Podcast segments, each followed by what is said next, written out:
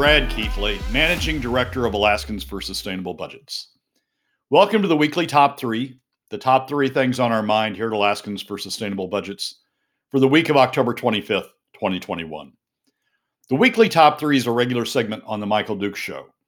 The show broadcasts on Facebook Live and via streaming audio from the show's website weekdays from six to eight a.m. I join Michael weekly in the first hour of Tuesday's show from six twenty-five to seven a.m.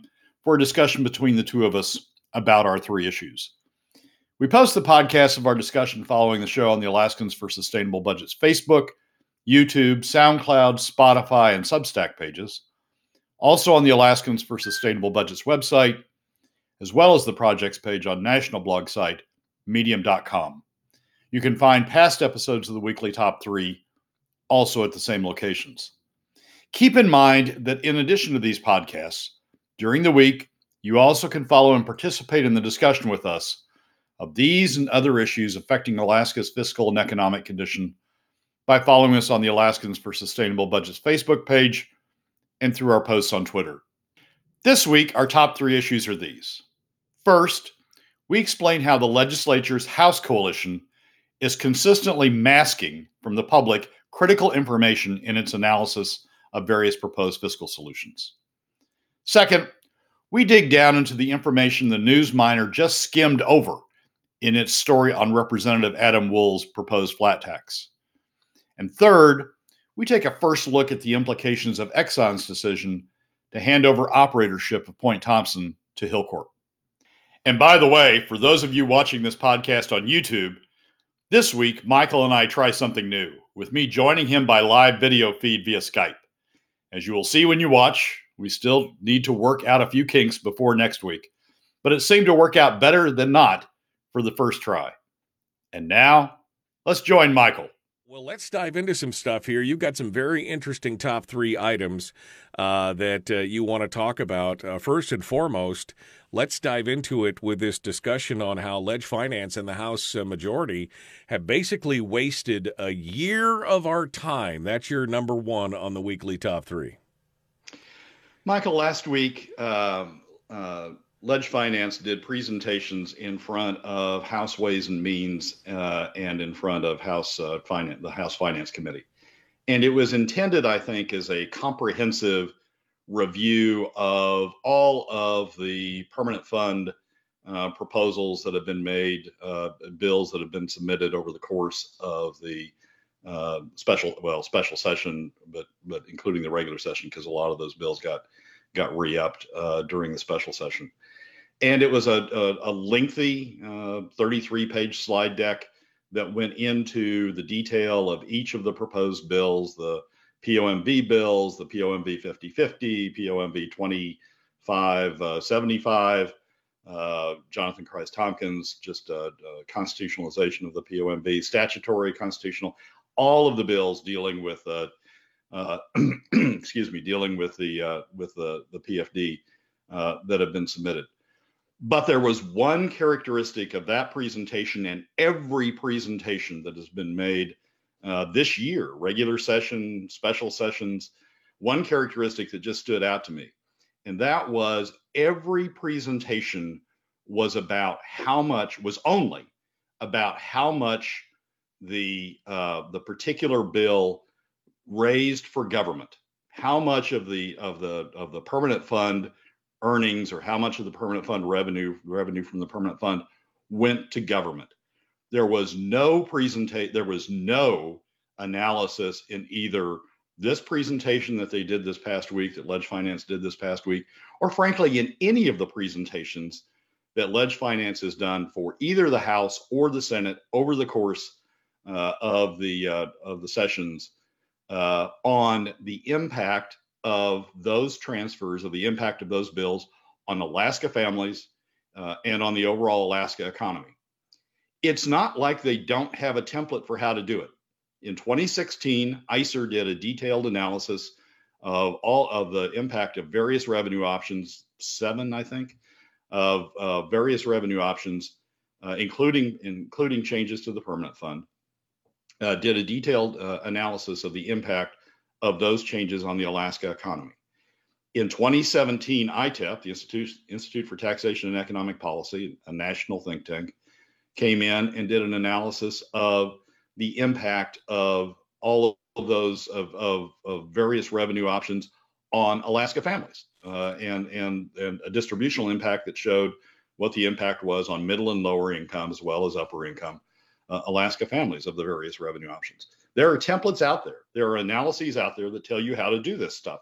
And I know for a certainty that Ledge Finance has those tools. They know, they're aware of those tools. They have those tools. They could use those tools. Uh, and I know for a certainty that, uh, that Ledge Finance uh, could do it. But throughout this entire year, all of the analyses they've done about what you do with the permanent fund or any of the revenue options, all of that analysis has been focused on how much does government get? Right. How much, you know, d- d- how much does it affect the debt? How much increased revenue do we get? What is, was it due to the permanent fund over the course of time? Was it done? What does it do to future permanent fund payouts? All of it has been about what the impact is on government. None of it, none of it has been about what the impact is on uh, Alaska families and the Alaska economy. And I think I, I think that's just a waste of time. I think what they've done over the course of the year is just a waste of time. Right. I mean, they they, they they've informed Alaskans about about the impact of these things on government, but they've not informed Alaskans of the impact of these of these various steps on Alaska families and on the overall Alaska economy. Well, and I think even those who criticize uh, your discussion and your passion about having a distributional analysis, even those that criticize that, the fact that they didn't even look at the effect on the economy overall, the private economy overall, is troubling. Because again, I C E R and others have said the largest impact on the economy. You know, if sure, you don't want to get down into the twenty percent or the eighty percent of the lower, the top or the mid or whatever. What's the effect on the overall economy? Their number one concern, very obviously, is uh, is what is the effect on the government economy? What is our take? What can we spend? Yeah. And Michael, I, you know, it, it you you can't. The way you do an economic analysis is you look at the distributional analysis first, because the economic analysis comes through, the economic impact comes through uh, whether those dollars are in the hands of middle and lower income Alaska families or not. So the, the economic impact of cutting the P F D is experienced through government keeping those dollars as opposed to those dollars going into the hands of middle and lower income Alaska families and them spending it in the in the in the private sector. So you you can't do an economic analysis without doing a distributional analysis. You, you may not want to talk about the distributional analysis for some reason, but you can't do the economic analysis. I mean, that's the way I C E R did it in twenty sixteen. They looked at the they looked at what was being pulled out of the private sector and then what the impact of those dollars, if that had gone into the private sector uh, through the hands of middle and lower income Alaska families, what the impact was Uh, on on the overall economy. So y- you're doing both. I mean, you may not want to talk about one segment or another, but frankly, that's that's sort of like, you know, the, the House Finance or Ledge Finance not wanting to talk about uh, uh, uh, the impact on the on the economy and families. It's it's you're doing both. You might as well talk about, or you should uh, talk about both. But but but the point here is that neither the House nor the Senate Uh, have, have I don't think, asked Ledge Finance to do that analysis or at least talk about that analysis uh, in public. They've just, all the all the focus has been on what's in it for government, what's in it for, for our dollars, what does that do to the permanent fund long-term? And frankly, when they ask what does it do to the permanent fund long-term, what they're really asking is what does it do to government revenues long-term? They really don't, they're not really even focused then. Right. On the impact on Alaska families, right, and overall Alaska. How does that affect our piggy bank that we can draw from later on? That's what they care about at this point. Uh, and, and that's and that's to me, that's just outrageous, because what what is government for? Government is to make life better, right? Is to make life better for families and, and is to make the economy stronger. That's what government's for. And and and they're not. I mean, by stopping it at what's the impact on government, uh, they're not looking through to, you know, what the priorities of government should be, what's the impact on families and what's the impact on the overall economy. So this long presentation that Ledge Finance went through, I think, was just a waste of time uh, because, because it didn't tell Alaskans what the impact is on them. Brad Keithley, Alaskans for Sustainable Budgets, is our guest. Kevin McCabe in the chat room, uh, Representative McCabe says they and I C E R now totally ignore and disparage the multiplier of private money in the economy during their presentations as well. That was something that he noted. I C E R? I, I doubt. I doubt if I C E R did that. It's, I mean, I, yeah, Ledge Finance certainly doesn't do that. But I, but I, but I C E R has talked about the multiplier effect. Well, it's again, it, you know, I think it just goes to show more than anything else prioritization problems, right? They have one set of priorities. It seems like the Alaskan people have a totally different set of priorities, um, and and I think that's a that's a deeper problem. Um, I mean, if if Brad Keithley was king for the day and was wearing the crown right now and all that stuff, I mean, would this be number? he's he's don't don't touch the head. I mean, was that that was that's it, right? I mean, that would be that that would be one of the top priorities to say, you know, on, on an equitable balance, one in each hand. We've got a government economy and a, and a, and a private economy. We have to find some kind of balancing act, right? I mean, I C E R did talk about that all the way back to when you and I first started talking about this in twenty fourteen or twenty fifteen. They had a balance. What is the effect on the public economy and the private economy, and what are the best levers to pull? Yep, exactly right. I mean, every presentation, if we had a bill, every it, it, if if I were king, every bill would have a threefold presentation. What's the effect on government? Okay, I, we we need to know that because we don't want to be, you know, creating an even deeper deficit out of out of some of these acts. What's the effect on government? What's the effect on Alaska families? And then what's the effect on the overall Alaska economy? And if you want to switch those two, I mean, one goes before the other. Right. You need to know the effect on families before you know the effect on on the economy. But if you want to switch those two, that's fine. But it would be a threefold. It would be a threefold presentation. And and what we're getting out of the House and the Senate right now is just a, a just a single uh, data point, which is the effect on government. They know a private economy will wipe them out and show the total corruption and incompetence of government. Uh, Kevin says, I specifically asked questions to the fisc- in the Fiscal Policy Working Group, and the I guess uh, we was talking about I C E R. And Kevin said, I specifically asked the question in the Fiscal Policy Working Group, and he sort of discounted my question. The last remaining I C E R economist, his name escaped me, is worried about U A funding, I think, is what Kevin McCabe said. So... Uh, because that's not Scott well, Goldsmith or, or anymore. So it's it's Muhsin Ghutabi, isn't it? Or is it somebody else? No, Muhsin's moved on also. Um, I think um, oh, the the past uh, head of I C E R, the guy who just retired, I think did the presentation to uh, uh, to the to the working group. And I um, I, I mean, you, you go to the twenty, twenty sixteen study, and there is clearly Uh, uh, economic multipliers uh, in there. Different people use different multipliers uh, because they're using it off a different base. Um, and so uh, the I C E R multiplier in the twenty sixteen study, we, we talked about this a lot at the time, was one point four for every dollar that went into, uh, for every dollar, P F D dollar that went into the hands of middle and lower income Alaska fam- or all Alaska families, uh, one point four Uh, showed up in the Alaska economy. Um, there's, I mean, you got to, there's different ways. I mean, there's a multiplier if you're looking at the total effect, including the entire United States, because you can have a, you can have an impact on, on outside Alaska when people uh, spend money outside Alaska. There's a different multiplier if you're not taking into account uh, dollars that get absorbed into savings. Um, so there's a bunch of different numbers out there. McDowell does a number for Uh, the oil industry that uh, a dollar spent in the oil industry that's entirely different than than what shows up in the I C E R format. So um, it, the the important thing is is as long as you're doing a total study like I C E R did in twenty sixteen, you're using the same sort of approach for uh, each of the uh, uh, each of the impacts, and and I C E R did in twenty sixteen. So I, I can't speak to what uh, to what the response was to Kevin, but uh, in the twenty sixteen study, Uh, which is the seminal study on impact on the overall Alaska economy, I C E R clearly took into account uh, multiplier effects. Uh, John uh, says, I mean, this I agree with, excuse, excuse me. I'm trying not to cough because if I cough, I'm going to pass out here. Hold on. Oh, my gosh. It almost got me, and I would have uh, been, a, been a bad day. John says, uh, what he said the role of government is for is very incorrect. The role of government is not to make things better.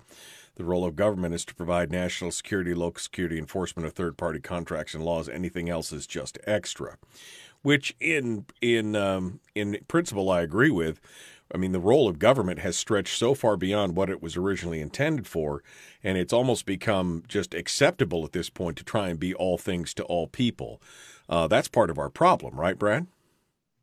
Well, yeah, but I mean, even if even if you view the scope of government as just limited to national defense, it's still looking out for uh, uh, families. And I mean, the reason we have national defense is to look out for families and uh, uh, and the economy. So it's not.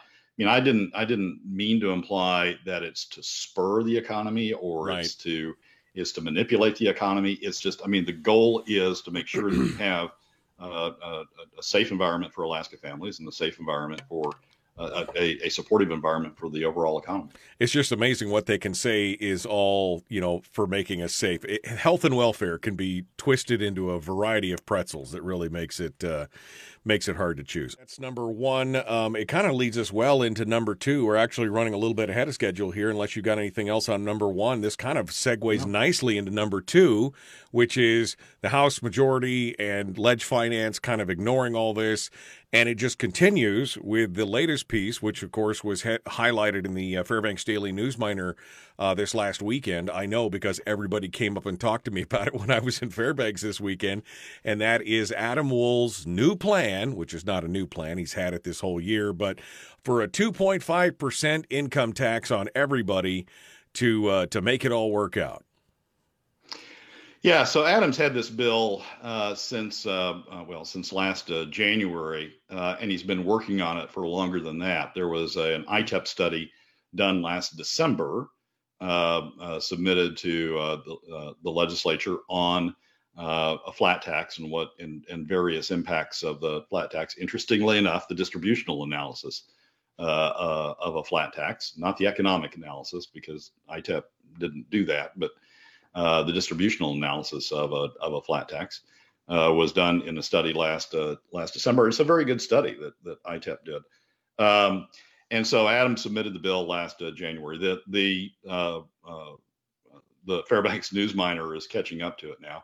Basically, what Adam's bill does is uh, two things. Uh, one is uh, it does have a flat tax, a flat tax component uh, to raise a certain amount of revenue. I think that the target of the revenue, the option he's using is it raises five hundred eighty-one million dollars, according to uh, according to the I T E P analysis and in, in the News-Miner article, they they round it to six hundred million dollars. Right. But the thing that the thing that the News-Miner uh, analysis doesn't, uh, or the thing that the News-Miner article doesn't really go into, is the second component, which is a huge P F D cut. Uh, what Adam's bill does now, it's a little different than what he submitted in January, but what Adam's bill now is reduces the P F D to a combination of ten percent Uh, of the P O M V draw. So instead of P O M V fifty fifty, it's P O M V ten ninety, um, and then adds in uh, uh, uh, Kelly Merrick's proposal uh, to include a portion of the oil royalties uh, into uh, into the, the P F D. And you know, looking at the numbers, that really adds another ten percent of the P O M V draw. So it, while it's done differently, it's really P O M V twenty eighty.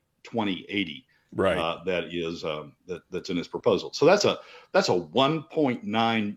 So so the the flat tax uh, component is about six hundred million. The the the P F D component is a one point nine billion dollar cut. Now, looking at F Y twenty-two numbers, is a one point nine billion dollar cut uh, from statutory P F D from from current law, um, and and I think. You know, so so the News-Miner article spends all this time talking about the the flat tax component of it, without really getting into what the it mentions it, without really getting into getting into the P F D cut component. And in the in the next segment, I, I want to go through a little bit what that looks like from a distributional standpoint, and uh, and what's really you know it's, it's sort of like an iceberg, right? The the flat tax is sort of sitting the portion sitting on top of the water. And then the P F D cuts this huge portion that's sitting underneath. And I want to sort of walk through uh, what that looks like. Brad, we were talking about number two of the weekly top three, which was Adam Wool's new, or not so new, but uh, I guess new to the News-Miner, discussion on uh, this two and a half percent uh, uh, income tax. And you have some discussions and some uh, some uh, charts and some other things. You want to do some comparatives and talk about it. So I'm going to let you take it away here. Uh, yeah, so I'm going to try this again, see if I can do it in uh, in real time the way I did it during the uh, the break. Let's see. All right, hopefully, hopefully we're getting a a chart up there. Yep. Tell me, tell me we, when it we comes got up. It. We're all good. All right. So this chart is an analysis of uh, Representative Wool's H B thirty-seven um, uh, from a distributional standpoint. What we've got on the chart is uh, the twenty percent income brackets, uh, lows on the left, lower middles next to that, middle, upper middle, and then the last three are uh, the top twenty percent broken down into the next fifteen, the next four, and then the and then the top one percent.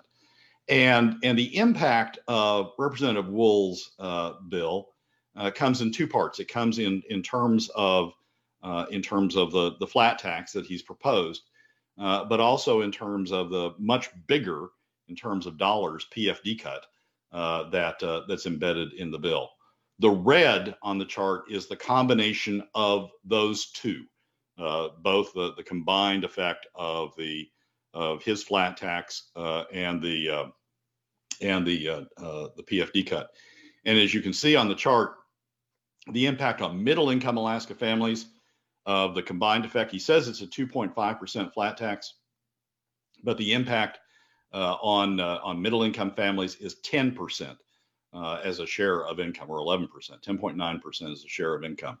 Upper income, upper middle is uh, seven point eight, about eight percent uh, in terms of the share of income that would go to government, share of adjusted gross income uh, that would go to government.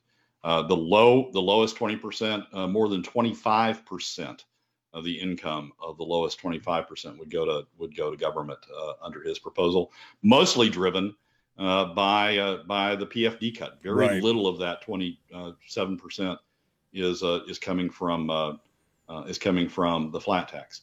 So it, it, it, yes, he can say it's a two point five percent tax, but when you add in the in, the P F D component, the P F D cut component, it becomes hugely regressive, uh, uh, as any uh, uh, P F D cut uh, uh, proposal is.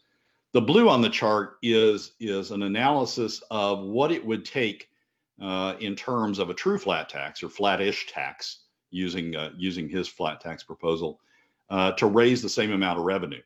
And instead, if you, if you're trying to raise the revenue through uh, a true flat tax and only a flat tax, the flat tax would be, would have to be about seven point five percent.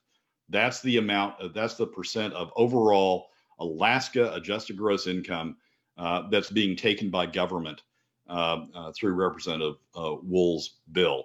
Uh, and then it would be a truish, uh, a flattish uh, tax, as uh, as shown in the in, in the blue uh, on the chart. His bill, put put this another way, his bill does take about seven point five percent of overall Alaska income, including the P F D, uh, the statutory P F D, takes about seven point five of overall Alaska income and moves it to government, but it doesn't do it in a flat manner. Right. Uh, through the P- through the P F D component, it takes a huge amount uh, of it from uh, from middle and uh, lower income Alaska families. And and and the thing that's not uh, not analyzed in his bill, the thing that's not been analyzed by House Finance, and the thing that frankly I didn't I haven't had time to run through the charts either, is the impact on the overall Alaska economy. But when so but when you take Uh, that much income out of middle and lower income Alaska families, you're having a huge impact uh, on the overall uh, Alaska economy. So right. that that's, I mean, both of those things, the impact on Alaska families uh, and the impact on the overall Alaska economy, you can't find any mention of that uh, in uh, in either the bill or in the bill analysis or in, frankly, in the News-Miner uh, article as well.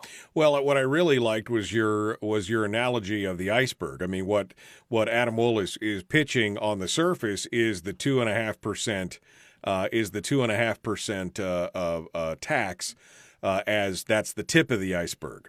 What we're missing underneath of that is the well below the surface of the water is all the money that they're taking, the stealth tax, as you were, of the taking of the permanent fund dividend.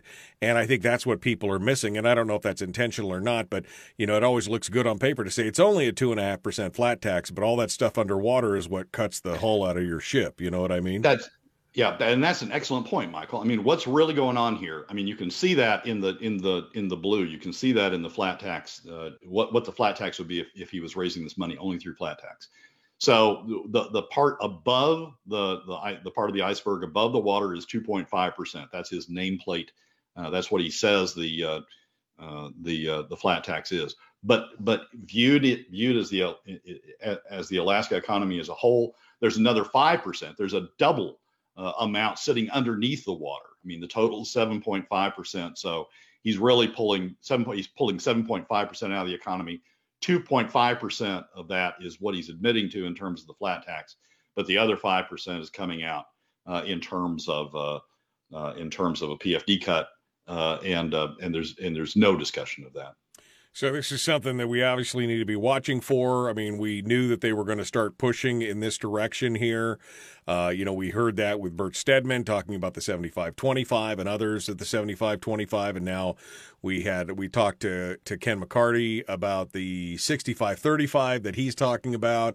I mean, everything's moving off of fifty-fifty. We moved off of full statutory to the middle of the road in the fifty-fifty.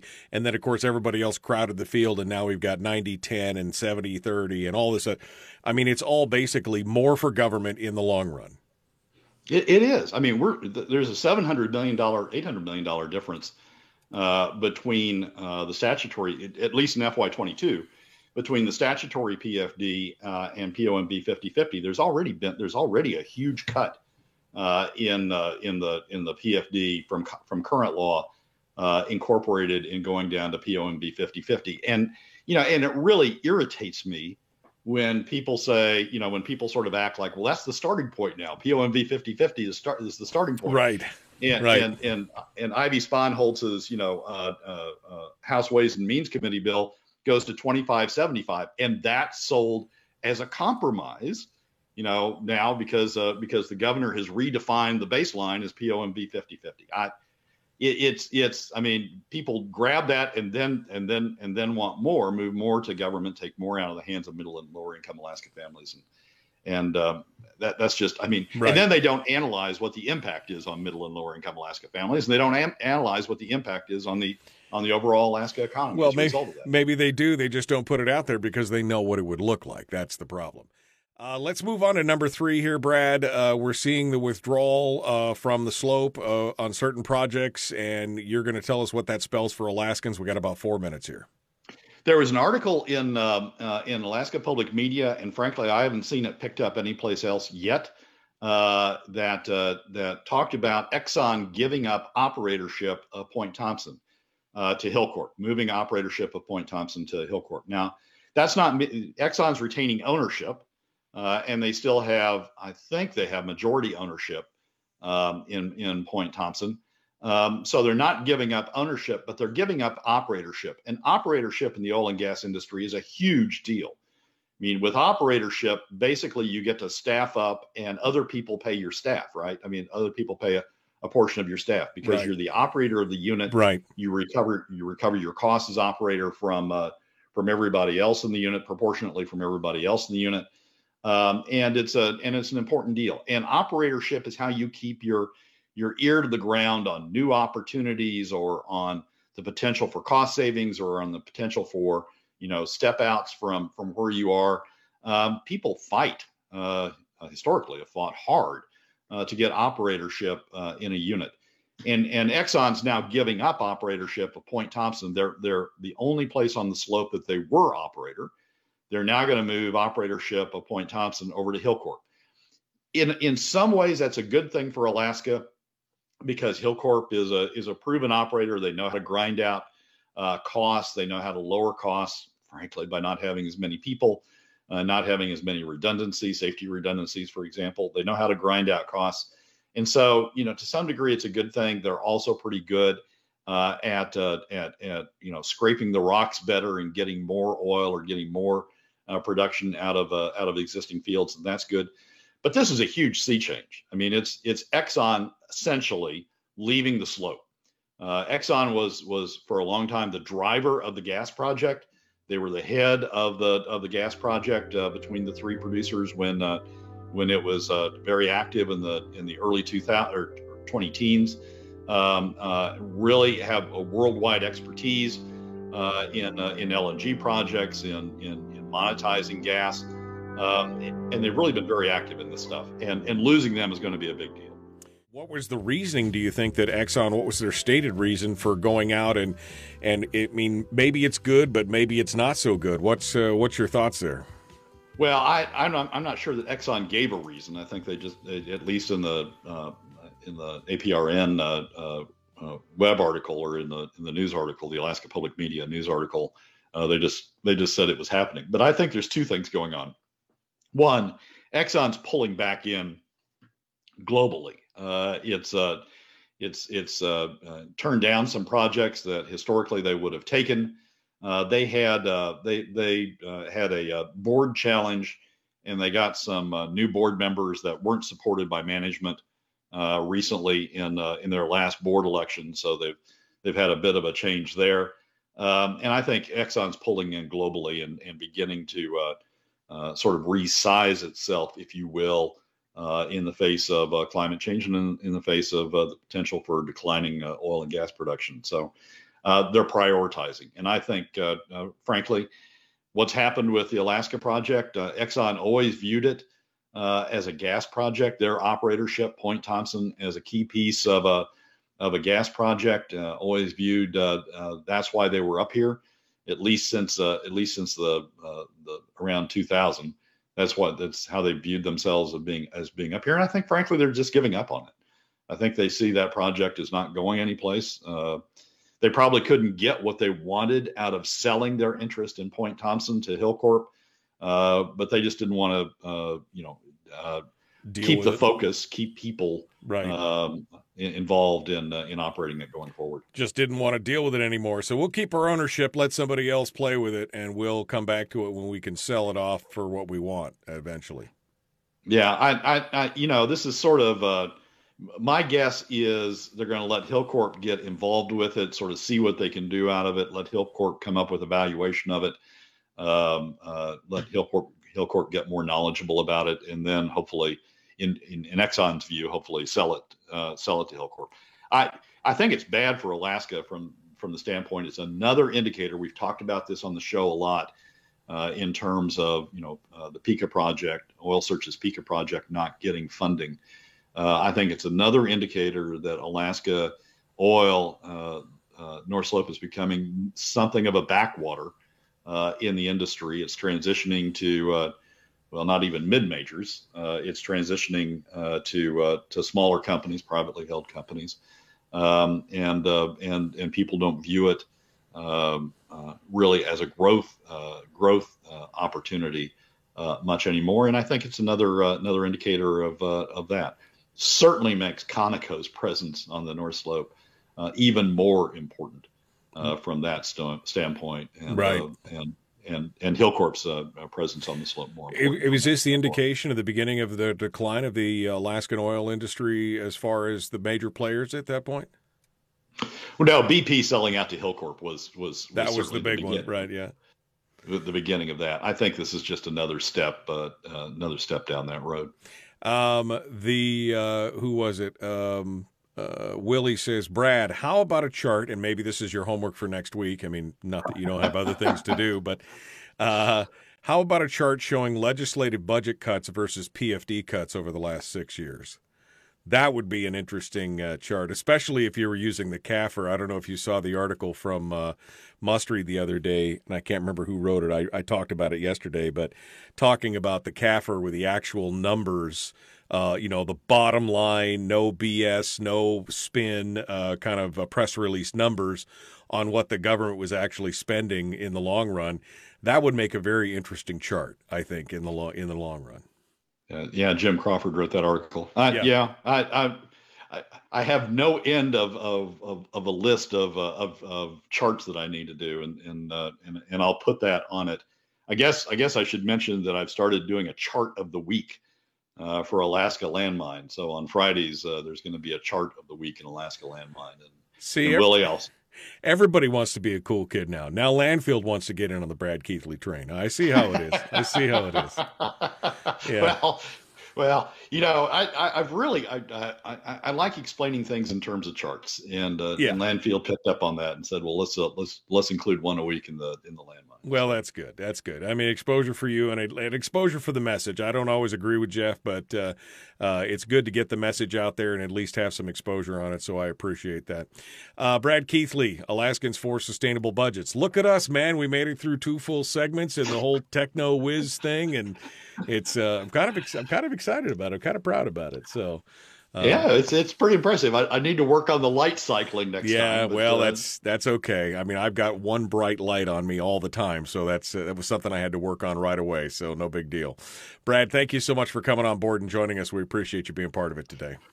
Michael, as always, uh, as always, thanks for having me. All right, good to talk with you again. We will see you uh, next week. Brad Keithley, Alaskans for Sustainable Budgets. Well, that's a wrap for another week's edition of the weekly top three from Alaskans for Sustainable Budgets.